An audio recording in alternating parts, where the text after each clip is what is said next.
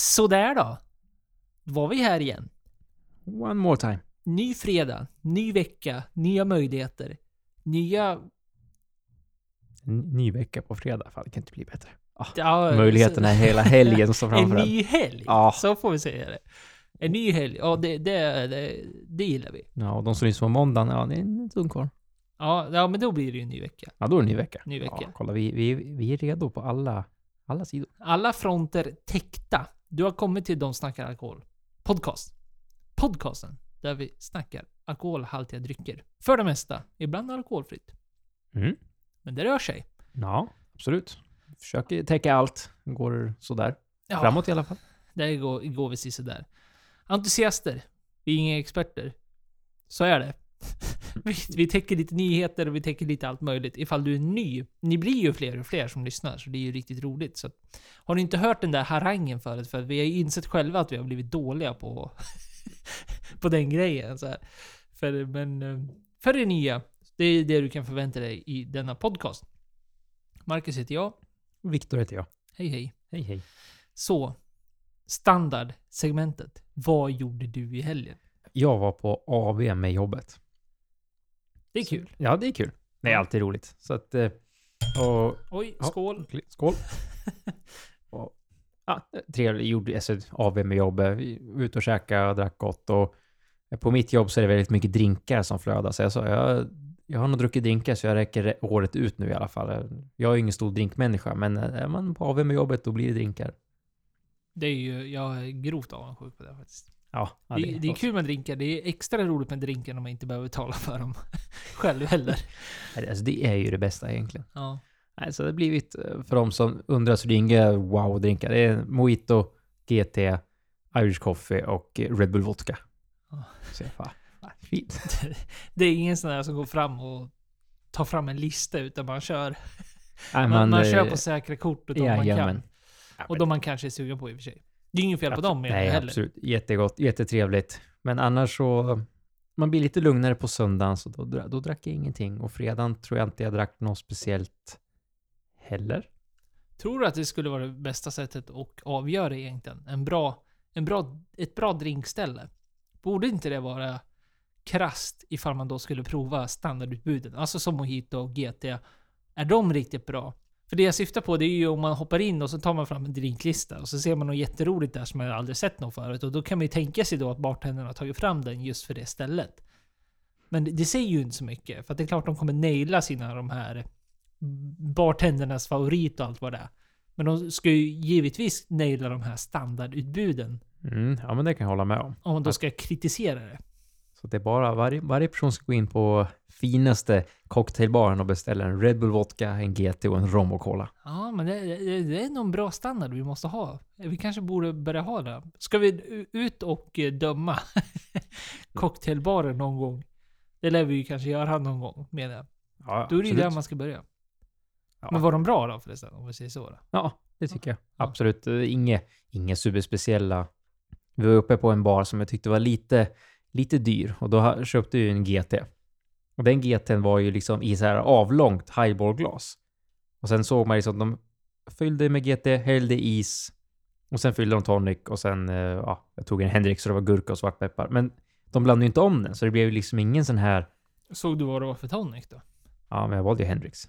Jag var ju såg i den. Med så ginen, men tonic. Ja, tonic, jaha. Ja. För har inte du var ju Västerås, det kan vi väl lära ut. Ja, absolut. Och de har väl tonic? Någon sån här speciell tonic i Västerås, har de inte det? Det hade ju varit kul om de hade använt det. Nu kommer inte jag ihåg vilken tonic de har. Jag tror det var någon vanlig, men jag kommer faktiskt inte ihåg vilken. Dåligt av mig. Ja, skicka mail. Till.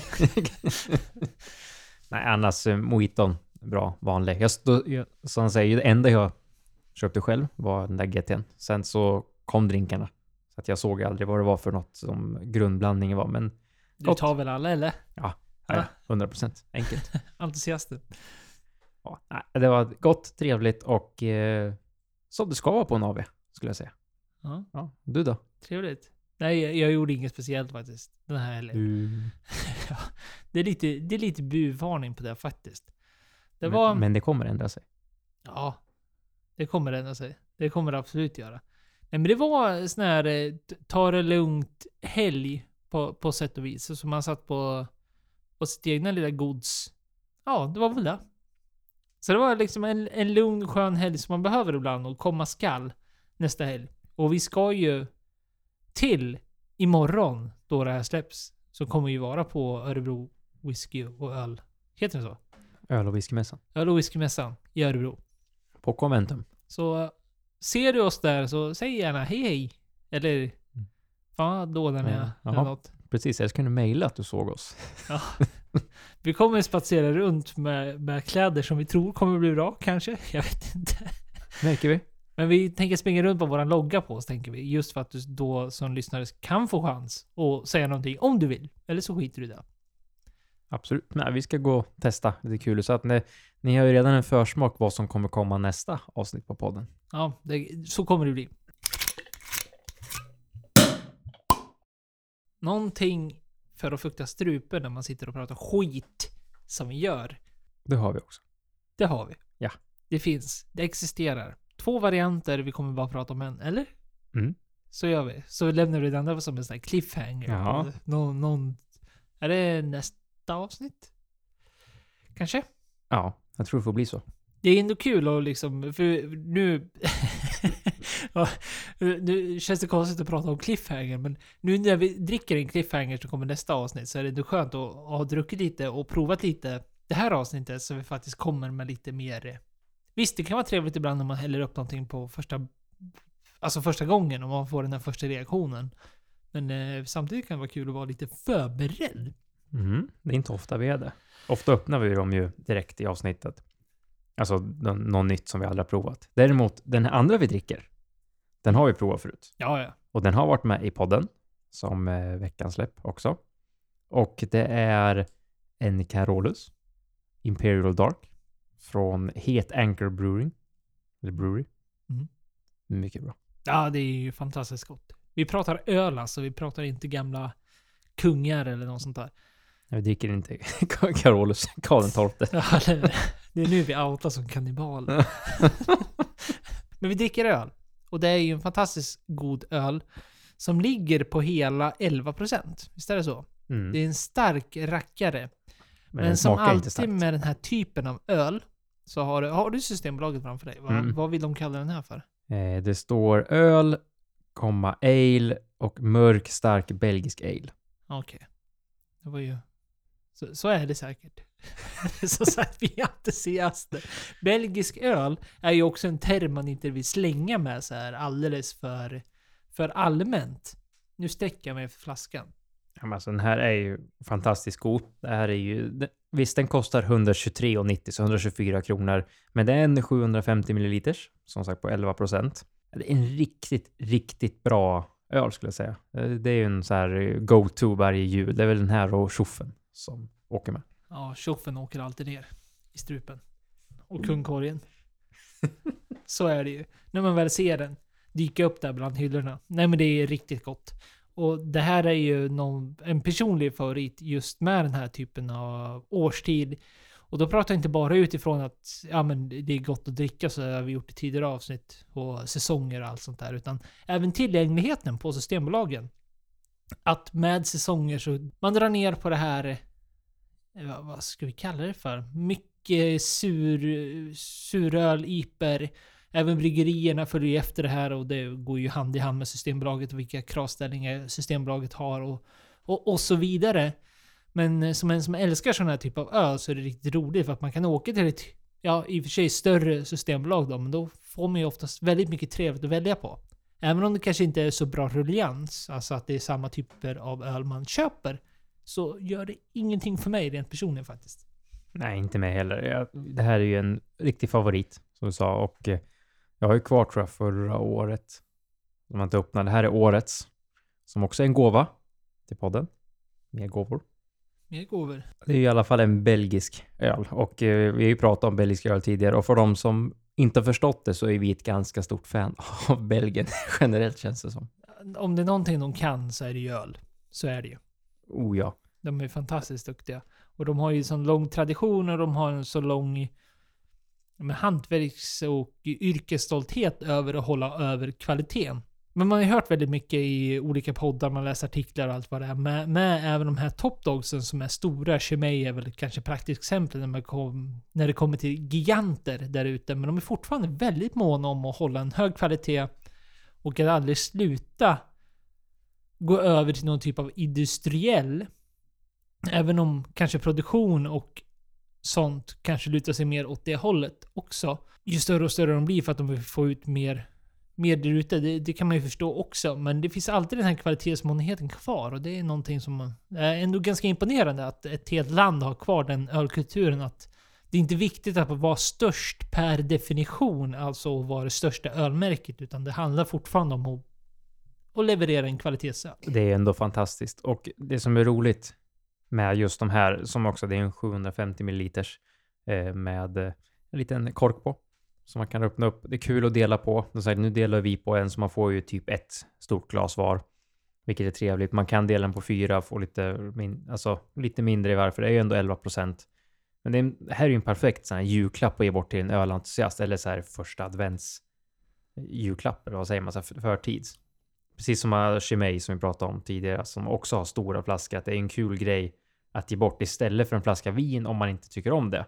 Så är det ju här det näst bäst thing, skulle jag säga. Jaha, ja. Aldrig var så glad över att en whisky har slagit rekord. Nej, inte jag heller.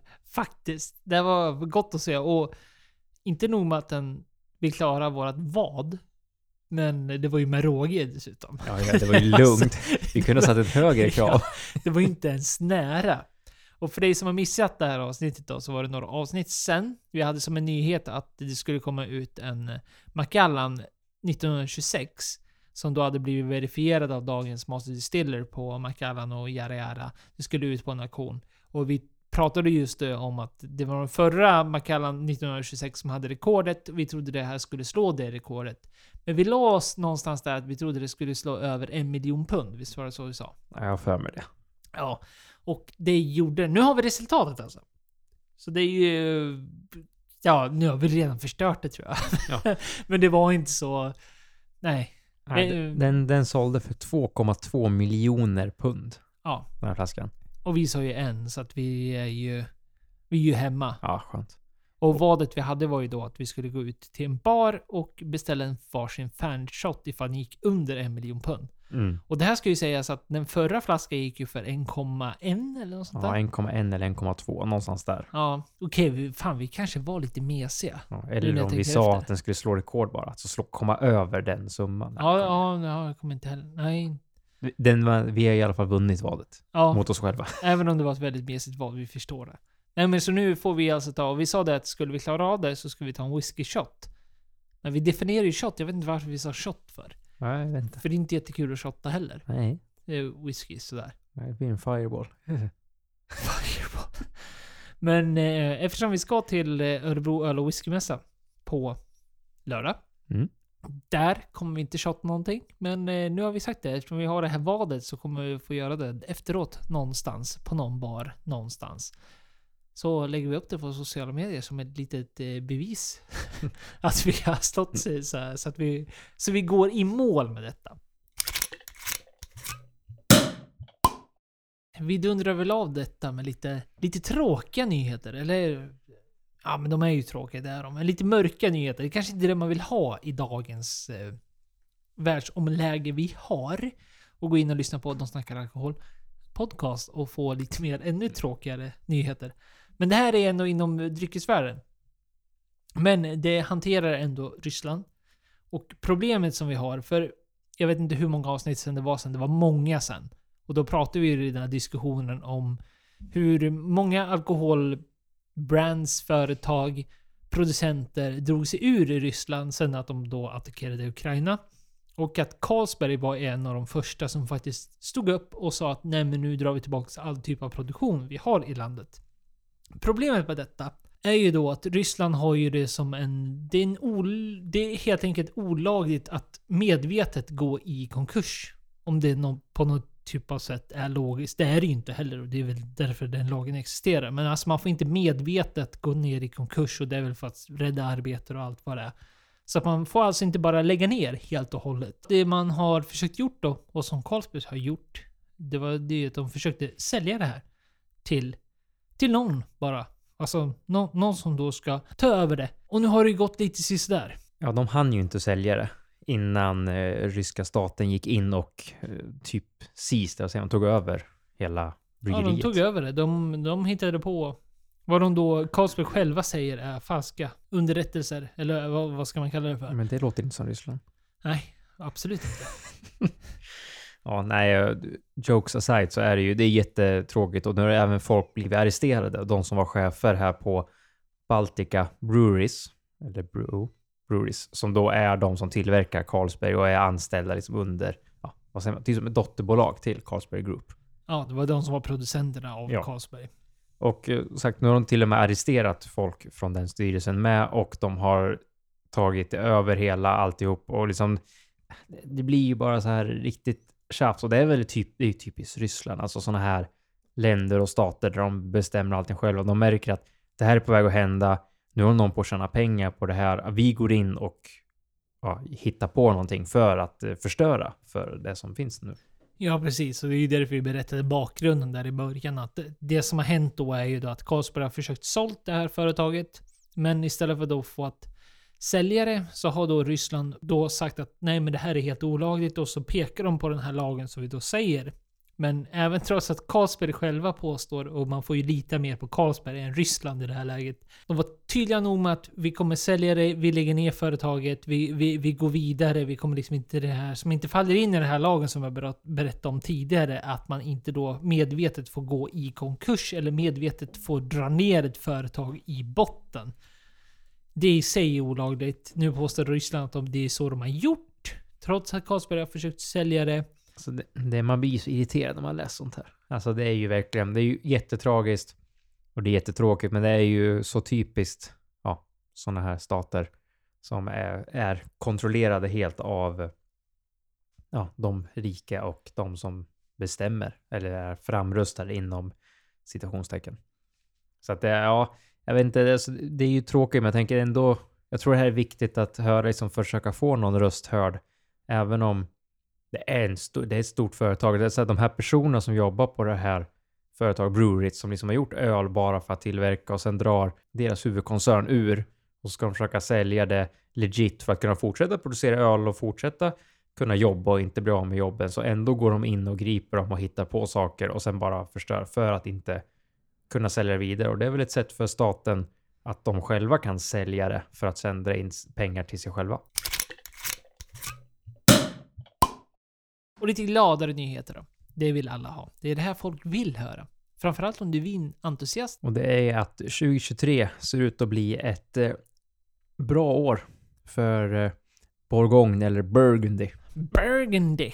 Och det var ju lite snack där. Hur skulle det här bli? Det har vädret har åkt upp och ner hela säsongen. Det var liksom, ja, mycket problematik. Trots det så har det blivit bättre. Och även om 2022 var ett bra år, även det, i Bourgogne, så tror man att det här kan vara snäppet bättre. På flertal olika typer av druvor dessutom. Och det är ju något vi har rapporterat om tidigare här, att det ser ut att bli dåligt, men det blir bra. Och det känns som att sen vi började den här podden, det är ju att vi har hållit på i snart ett år.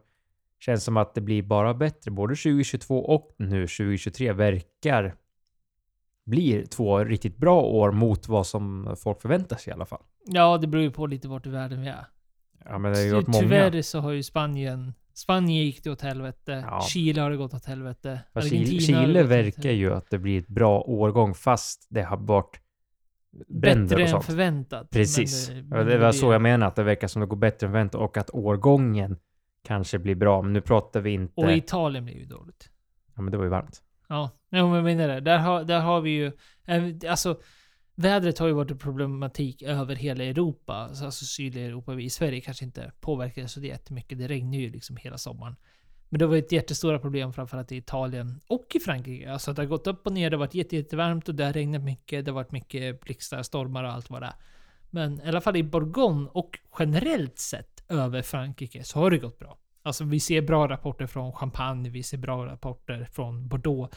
Alltså oavsett vart vi är i Frankrike så verkar det gå ganska bra med vädret, och de italienarna har ju tyvärr fått mycket skit. Jag tror att det är det som är med det här också. Jag syns att Frankrike har fått väldigt bra, men det är svåra här, vi vet ju inte om det är bra förrän om 1-3 år när de testar vinerna som har lagrats, men det är ju vad de ser på druvorna just nu så verkar det ju bra.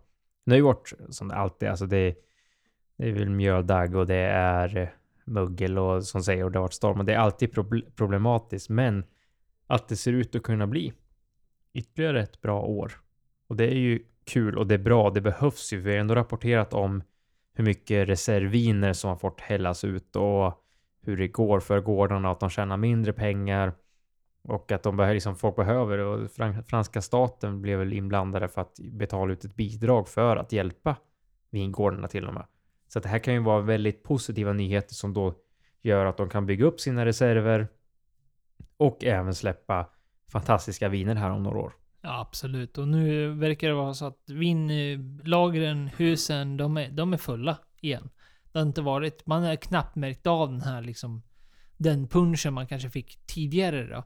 Utan det är helt fullt på, och återigen det är flera typer av druvor, men nämnt när vi ändå pratar om Bourgogne som är väldigt kända för sin Pinot Noir då, så verkar ju Pinot Noiren verkligen ha trivits i det här turbulenta väder och de meteorologiska omständigheterna som har varit, att det har gått ifrån storm, mycket blåst, mycket regn, åskväder, den typen av liksom fuktighet och det här icke-syrliga vädret till att den här jättevärmen och ja, de tror idag ska sägas att Pinot Noiren verkar vara på en riktigt, riktigt dunder år 2023. Men det är ju precis som du säger, det är ju ingenting vi kommer få facit på förrän om flera år framöver. Från viner till cocktailbarer. Och som tur var så drack ju du massa cocktails i helgen, så du vet ju allt om det. Ja, 100%. Och du vet om att det kan stiga upp i pris.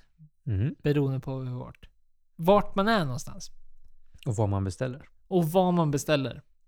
Om man då låter bli och göra som den här kvinnan gjorde. Lindsay Bennett. Hon är tydligen en TikTokare. Ingen av oss har TikTok, så jag vet inte hur stor den här människan är på TikTok. Men historien är ju ändå rolig. Att då, vad som har hänt var att hon och hennes man var i London. Och de hade en veckas semester i London. De bodde på hotell. Och efter hon beskriver det som a bit tipsy. Efter en kväll så skulle hon då avsluta på den här hotellbaren de bodde hos. Och då gick hon fram till baren, kollade igenom drinklistan och beställde en drink. Kanske inte ologiskt så trodde hon att när hon tittade ner på den här menyn att mellanslaget var att komma. Så det hon läste då var att okej, nu köper jag den här drinken eller den här cocktailen som kostar 18,90 pund.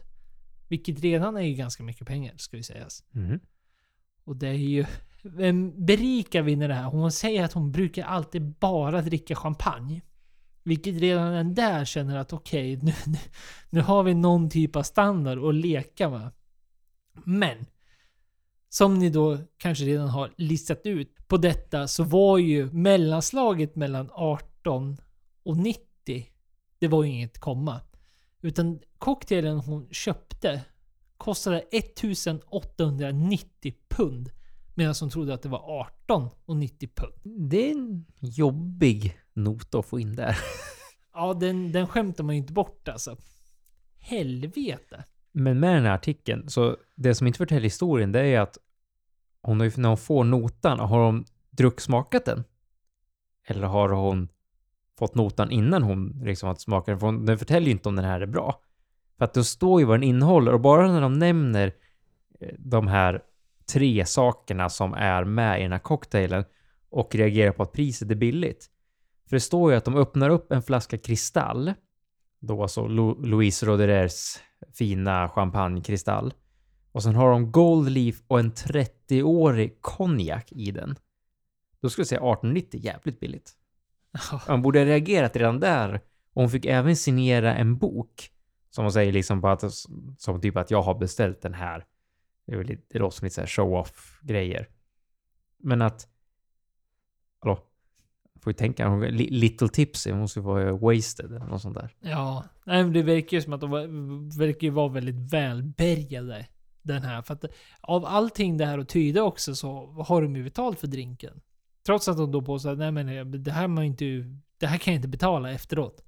Men istället för att för så här fysiskt sett inte kunna betala den som kanske en annan, det hade ju nästan varit så för en annan att liksom, men det här går bara inte.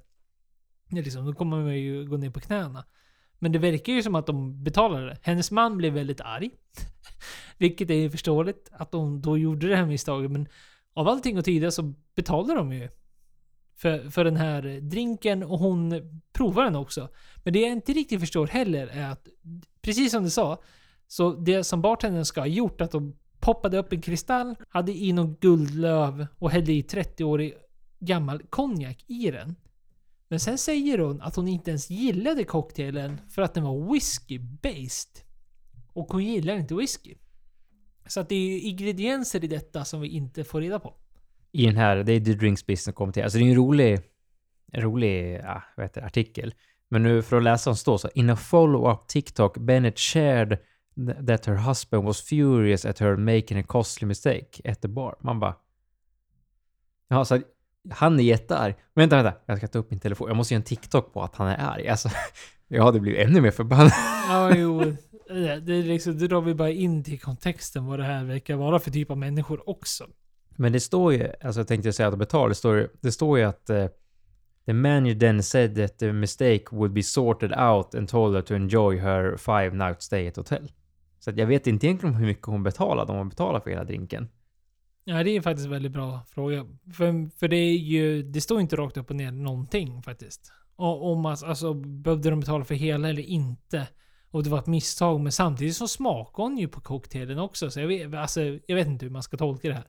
Nej, men det var ju som jag sa i början. Man vet inte, fick hon cocktailen, drack upp den och sen fick notan, eller fick hon notan först? Det är väldigt mycket sån här suspekt, det låter som typiskt TikTok. Det låter ju kanske till och med lite stageat om vi ska vara riktigt kritiska. Så ja. Skulle du inte förvåna mig om det här faktiskt är en historia som är lite så här halvt tillgjord för det så kallade innehållet som alla dessa influencers jobbar med. Ja, men lite så, alltså, att justify nu. Vi som är dryckesentusiaster och lite smånördiga. Om man tänker att du poppar upp en flaska kristall. I Sverige kostar en kristall runt 2000 kronor. Tänker vi. Och sen tar det säkert, vi säger att baren tar ut i alla fall minst 5%. Så kostar den 4000 kronor. Och sen en 30-årig konjak. Ja visst, där kan du ju panga på priset och säga att den kostar, visst inte vet jag, 10 000. Och då, men ändå ska jag hälla upp liksom, sen, alltså jag får inte ihop pengarna hur mycket som säger att det känns som att det är stageat, att det är väldigt dyrt. För att det som står i artikeln också är att de chansar ju på att det är en restaurang som ägs av Gordon Ramsay. Men de säger att de har inte någon cocktail på det här priset. Så att, som du säger, det kan vara väldigt stageat överhuvudtaget hela det här. Det som går upp i pris kommer ju vara det här guldövet som man pratade om då, alltså Golden Leaf, som då efter en liten lätt googling verkar vara 22 karat rent guld i lövform, alltså som man har i mat. Då har man ju sett alla möjliga såna här klipp och artiklar att vi äter världens dyraste pizza, och då är det ju såna här som då är ätbart guld men som är bara ren flex. Så jag gissar att det är det som pressar upp priset nog ordentligt. Ja, det kan det ju vara.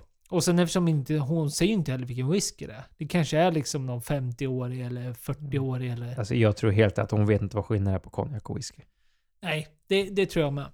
Men själva grejen är ju liksom, det är ju lite av en mardröm att läsa fel på en... Och nu behöver vi inte prata såna här helt otroliga priser. Jag vill säga att man ska beställa en drink av något slag. Och sen någon cocktail. Jag vet inte vad det ska krävas för att man inte ska liksom reagera redan när man läser menyn. Men det skulle väl kanske vara om man säger att de bara skriver att vi har någon finare whisky. Säg att de bara skriver Glenlivet eller någonting. Och så kanske de inte specificerar att det är någon äldre Glenlivet. Och så kanske man tror att det kommer kosta... Ja, det räcker väl med att man tror att det skulle kosta, men säg 80 spänn då. För en liksom mindre, liten cocktail eller någonting. Och så verkar det vara 800 spänn. Det hade ju räckt för att en normal blöd människa skulle bli så här, men vad i helvete? lite. Det misstag har man gjort själv. Inte med cocktail. Men med whisky.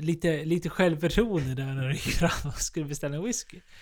Ja, vi var ju i Stockholm för... Det var ju precis innan pandemin slog till. Det var ju typ... Alltså är det en vecka eller 2 veckor innan? Vi hade väldigt tur. Du och jag... Otrolig tur. Ja, du och jag var ju i Stockholm med några kompisar. Vi var på konsert då också. Och så gick vi på en bar och så gick vi upp högre upp i Stockholm. På Drottninggatan. Och gick in och så ser jag att de har en Macallan Ruby. Den har jag druckit förut. Och jag vet att den är trevlig. Jag har inte den hemma, men jag har de andra. Vi pratade om Senan som var klassiker. Man har beställt dubbelt av som blev en sommarwhisky. Men då så... Ja, men den där, fan, den är trevlig, den ska jag ta. Och det var ju sista baren på kvällen. Vi hade druckit hyfsat mycket. Så jag var som hon, lite tipsy. Och, a little bit tipsy. Ja, och då vet jag att bartendern sa, jaha, du vet att den här är dyr. Och jag tänker ju direkt, alltså Stockholm, vi tänker på Ardbeg Embassy-priser. Ja, men 100 spänn, 150 spänn centiliter. Ja, det kan jag punga ut. Nej. Den kostar 420 kronor centiliter och jag tog en 2. Ja, det är ju ändå, en summa som man inte ser komma i så fall. Nej, jag kommer ihåg när jag betalade, jag tittade på den där och bara, jag har helt upp det. Jag kan inte säga nu, jag vill inte ha den här. Så jag betalade den eftersom jag inte frågade priset. Och så gick jag till er bord och sa att den kostar 800 spänn. Då går det långsamt in. Efter du tar upp telefonen och spelar in en TikTok. Ja, precis. Först ska jag spela en TikTok när jag är arg. Ja, precis.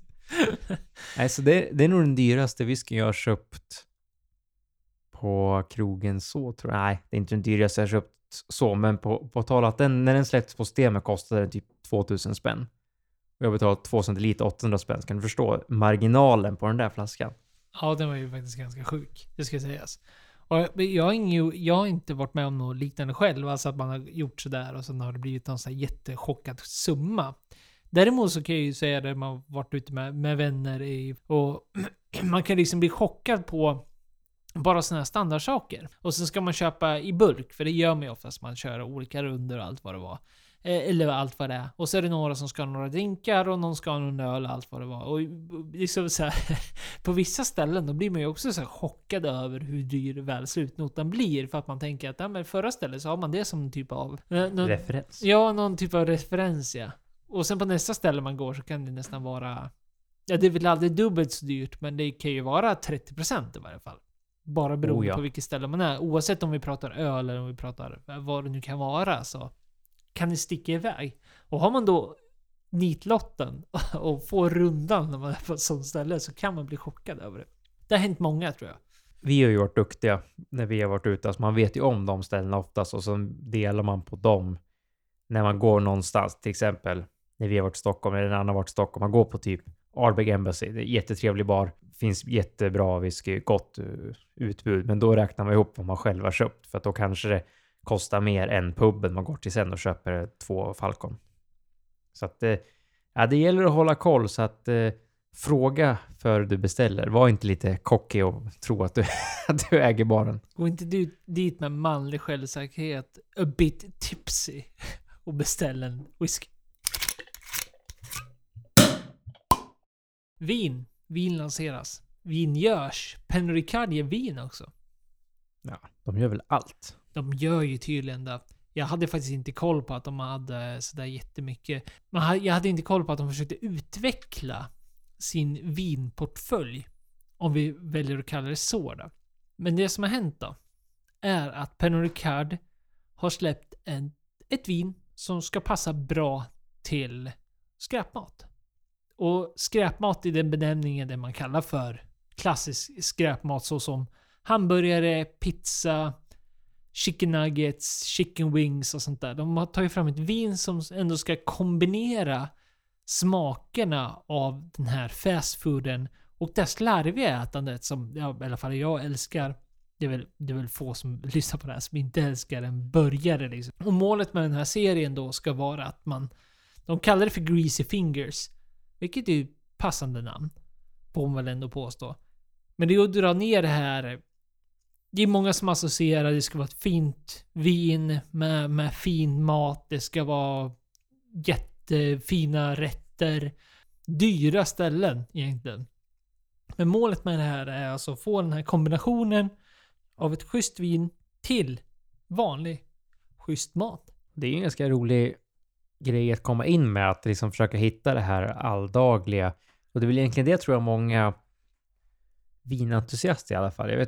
Jag kan ju vara lite så, man vill hitta något bra husvin. Alltså det här vinet kan jag ta fram till nästan vilken mått som är. Men ska jag göra kött, pasta eller något liknande så, då tar jag fram det här vinet. Ska jag göra något frisk, alltså fisk eller sallad eller något annat, så tar jag fram det här. Typ det här. Men de går ju verkligen in så här, som säger, för skräp. Man ska ha pizza och hamburgare. Och det känns som att pizza och hamburgare har ju varit väldigt populärt nu. Alltså några år. Speciellt under pandemiåret. Att få fram den bästa burgaren hemma. Bästa hemmapizzan. Pizzaugnar flög ju som bara den. Här under pandemin. För att folk inte hade så mycket annat att göra. Och pengar fanns så de kunde köpa och testa sig fram. Sen känns det ändå ett sätt när man pratar om skräpmat. Det finns ju ett land man ganska fort börjar luta sig mot när man pratar skräpmat. Och det är väl där de ska börja sin försäljning med den här rangen, så som jag förstår det, va? Eller jo, men, är det även UK, tror jag? Det brukar ju vara där de utgår ifrån. Jag tycker att det är ändå bra att man liksom börjar få in det här. Vin klassas ju ofta, så antingen är det ju för oss, pratar vi nu, det är väldigt generell term, så man så här, det är fyllevin, eller så är det liksom så här ett gott vin. Förstår du vad jag menar? Det är den här billiga rosédunken på sommaren som man, folk blir lite för fulla på. Eller så tar du fram ett fint vin till maten som ska passa till den här maten. Alltså det är svårt att hitta den här mittemellan-segmentet, det här vinen som passar till det mesta. Eller som det, i alla fall det här fallet är det ju skräpmat. Som de säger, alltså det är pizza och hamburgare, men skräpmat, junk food. Ja, det är ju marknadsföringen liksom. Rakt utav, man kör på den grejen. Men sen kommer ju säkert vinet vara bra. Ja, absolut, det tror jag med. För de har ändå gått ut med att de skulle ha 2 viner nu. Och en som är gjord på Grenache och Shiraz. En blend på det. Och det är ju 2 bra druvor som ofta får väldigt trevliga smaker, tycker jag i alla fall. Och sen ett Chardonnay. Ja, jag håller helt med. Det är kul att se den här barriären brytas. När man kanske ser mer som att burgare, pizza, tacos, om vi ska försvenska det här lite mer, ha lite mer våran junkfood, det här vardagliga junkfoodet. Eller chicken nuggets och allt vad det är. Jag tror det är många där ute som associerar det som att det är någonting man dricker öl till, ifall man då ska prata om alkoholhaltiga drycker. Och det är absolut en väldigt trevlig dryck att ha till mycket av detta. Men det är kul att se den här mellanskiktet, precis som de pratar om, att man tar fram ett vin som ska gifta sig med de här smakerna också. Så att det inte bara blir någon sån här halvfjärs, vi vet ju inte, vi har inte smakat det själva. Det kanske är bara ren marknadsföring, så kan det mycket, mycket väl vara.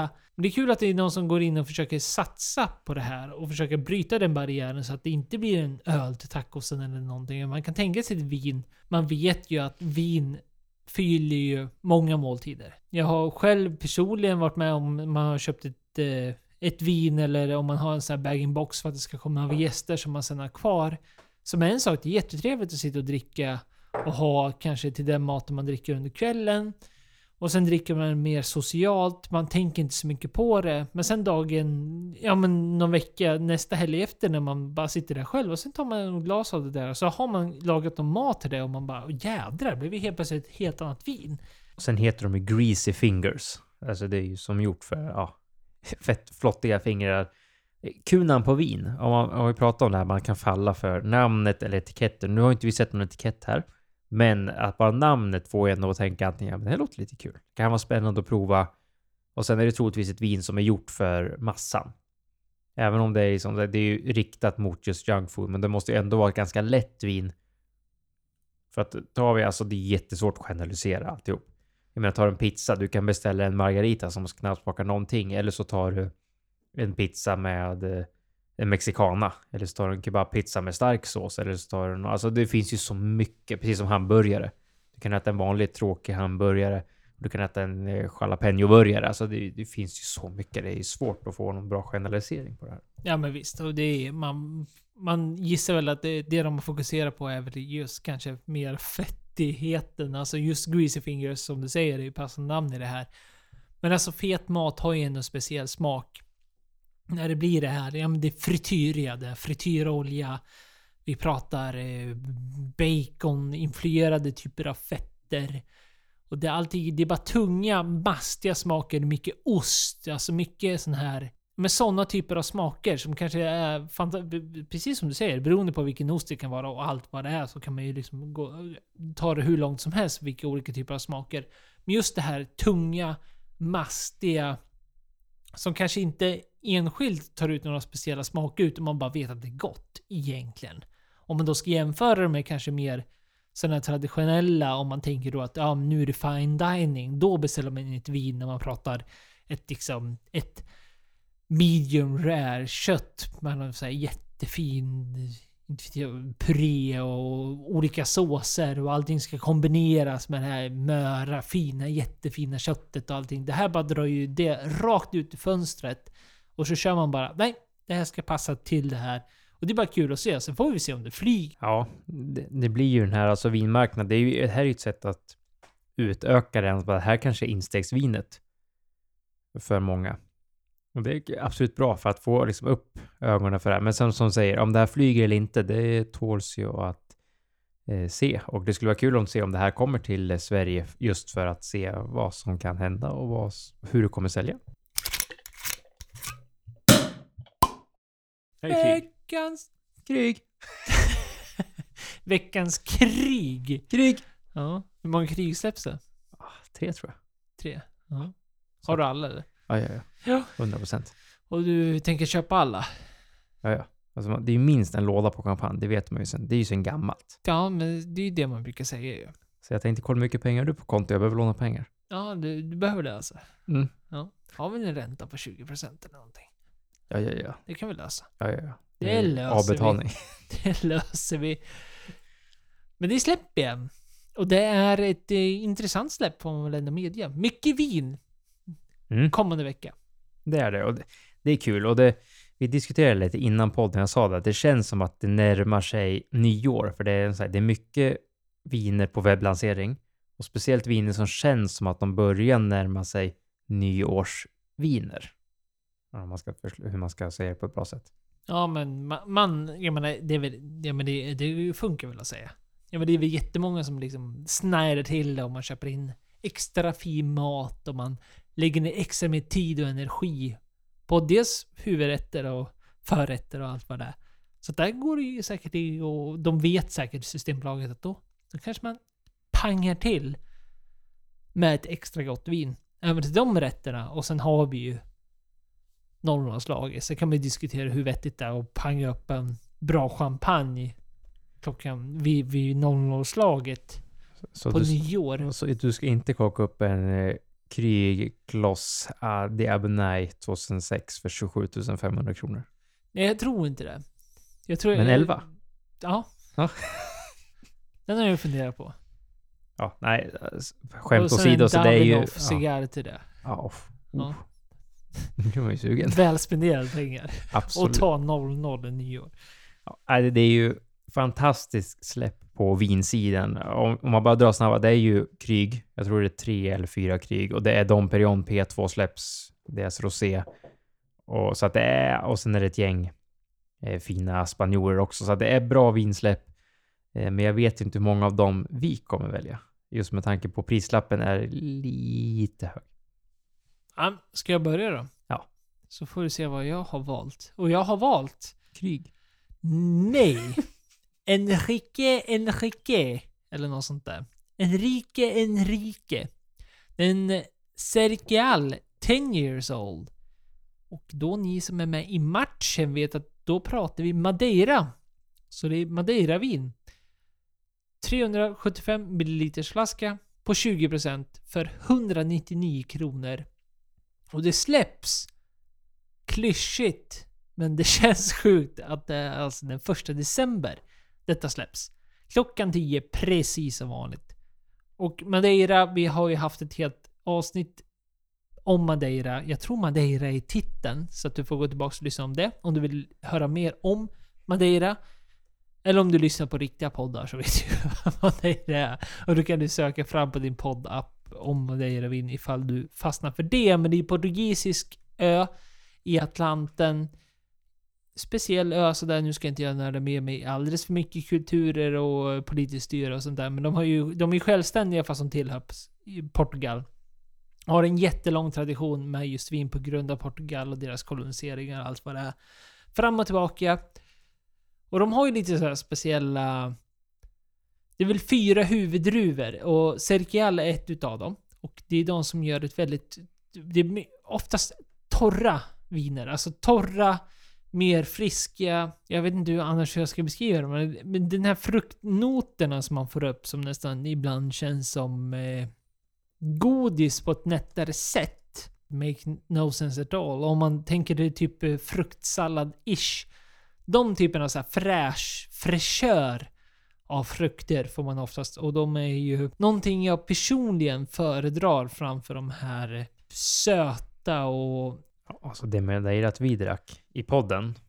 Det var ju... Ja, det är inte så slut fort. Ja, det var helt fantastiskt.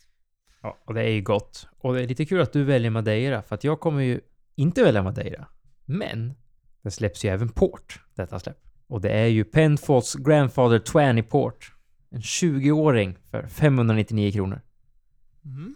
Och den här är ju också fantastiskt gott. Jag har provat den här och jag har provat deras 10-åriga. Och den är också riktigt, riktigt bra. Penfolds från Australien.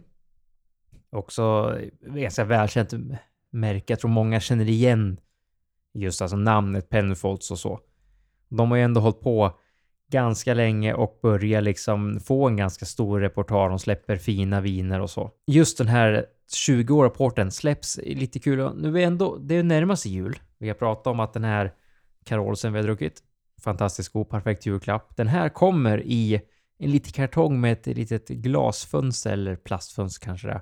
Där man ser den, så det här är en perfekt gå bort procent. Kostar 599 kronor. En 750 milliliters på 19%. Också säljstart den 1/12. Portvin är ju gott. Alltså, har man inte provat det så absolut prova lite. Det är nog helt annat. Ja, nu ställer vi giganter mot varandra när man pratar om viner som är ohyggligt allmänt sett bra att lagra. Så det är ju port och Madeira som är kungarna där. Ja, här har du ju vinen som sagt. Det du sa och det jag sa. Alltså det här kan ju ligga i 30, 40 år. Du kan ge det som en julklapp och sen kan den bara ligga till den som väl får gåvan. Om man nu vill köpa julklappar. Eller till sig själv. Då kan du ligga och gotta väldigt, väldigt länge. Ja, det här är en sån där du ska egentligen köpa. Om man pratar om tidigare man ska köpa viner, köp flera, drick en nu, drick en sen. Här är ju en drick en nu. Sen den här, det är bara lägg längst in i garderoben eller om du har någon källa eller något. Lägg den längst bort och glöm bort den helt. Så tar du fram den om 20-30 år och sen smakar du den då. För att inte tala om att både Madeiran du tog och porten ha i mat. Mm. Ja, fantastiska smakbärare, så är det ju. Så att det är 2 riktigt bra, fantastiska. Och så den du sa, mycket bättre prispunkt än det här. Men det är nog 20 år, 20 port. Väldigt gott, trevligt. Ja, min rekommendation som blir min enda den här gången också är en Penfolds Grandfather 20 years. 599 kronor, släpps den 1/12. Tack och hej, det var allt för oss. Men stäng inte av än. Lugna dig. Det kommer inte så mycket mer. Nej, men ölen var fantastisk och ölen som vi drack var Carolus Imperial Dark från Het Anchor Brewing. Hett tips ifall du vill dra förbi Systembolaget när du lyssnar på det här. Ifall du lyssnar här på fredagen och sitter på jobbet exempelvis, gå förbi, ha vägarna förbi och du ser någon sån här trevlig mer julinspirerad, så bara fall in det i tiden, bara köp på, för det är ju helt fantastiskt när det finns såna här otroligt bra öl där ute. Och sen finns det ju även deras Carolus Christmas. Är ju bra också, som är Sveriges vanlig 33. Finns också ofta nu vid jul, alltså fantastiskt. Den här är ju kanske en lite större, lite dyr för en del plånböcker kanske, men fantastiskt, värt varenda krona enligt oss i alla fall. Det är som säger, kom förbi bolag och den här finns som man tar hem och poppar upp den här på en fredagkväll. Ja, då är glad. Då mår du bra, så då är det bara. Då är det fredag. Och ska du till Örebro öl- och whiskymässa så kommer vi springa runt där, och ser du då några som bär plagg med en våran logga på och där står De snackar alkohol på, så får du jättegärna säga hej, dela med dig några favoriter du har smakat under whiskymässan och ölmässan. Har du några favoriter så tveka inte på och säga hej hej. Annars, om du inte ska dit, så kan du alltid kontakta oss på våra sociala medier, Det snackar alkohol. Och annars så ses vi, eller hörs vi, nästa vecka.